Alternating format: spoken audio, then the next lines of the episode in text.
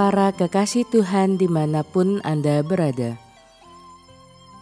Kita berjumpa lagi dalam Kencan Dengan Tuhan, edisi hari Selasa, 16 Januari 2024. Dalam Kencan kita kali ini, kita akan merenungkan ayat dari dua Raja-Raja bab 4 ayat 13. Elisa telah berkata kepada Gehazi, "Cobalah katakan kepadanya, sesungguhnya engkau telah sangat bersusah-susah seperti ini untuk kami. Apakah yang dapat kuperbuat bagimu? Adakah yang dapat kubicarakan tentang engkau kepada raja atau kepala tentara?" Jawab perempuan itu, "Aku ini tinggal di tengah-tengah kaumku." Para sahabat kencan dengan Tuhan yang terkasih, ada sepasang suami istri yang bercerita bahwa sebelum mereka menikah, orang-orang sering bertanya, "Kapan kalian menikah?" Setelah menikah, orang-orang bertanya, "Apakah istrimu sudah hamil?" Istrinya merasa gelisah dan tertekan setiap kali ditanya hal itu.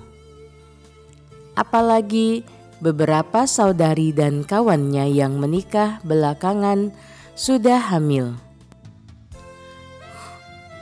Beruntung, pembimbing rohani mereka menguatkan dan memberi semangat kepada istrinya untuk tetap sukacita sebagai pengantin baru.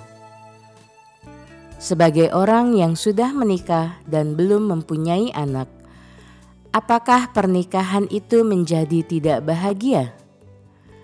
Tidak, pernikahan itu tetap membahagiakan saat kita melihat segala sesuatu dengan cara pandang positif dan benar. Di Sunem ada seorang perempuan kaya yang tahu bahwa Elisa adalah abdi Allah yang kudus. Karena itulah perempuan itu melayani Elisa dengan mengundangnya makan dan menyediakan ruangan untuk Elisa tidur. Perempuan ini belum dikaruniai anak, padahal suaminya sudah tua. Namun, hal ini tidak menghalanginya untuk bahagia. Saat Elisa bertanya hal apa yang bisa ia lakukan untuknya, perempuan Sunem menjawab bahwa dirinya tinggal di tengah-tengah kaumnya. Ia merasa puas dengan hidupnya. Oleh anugerah Allah, akhirnya ia dikaruniai anak oleh anugerah Tuhan juga, anaknya yang semula mati akhirnya hidup lagi.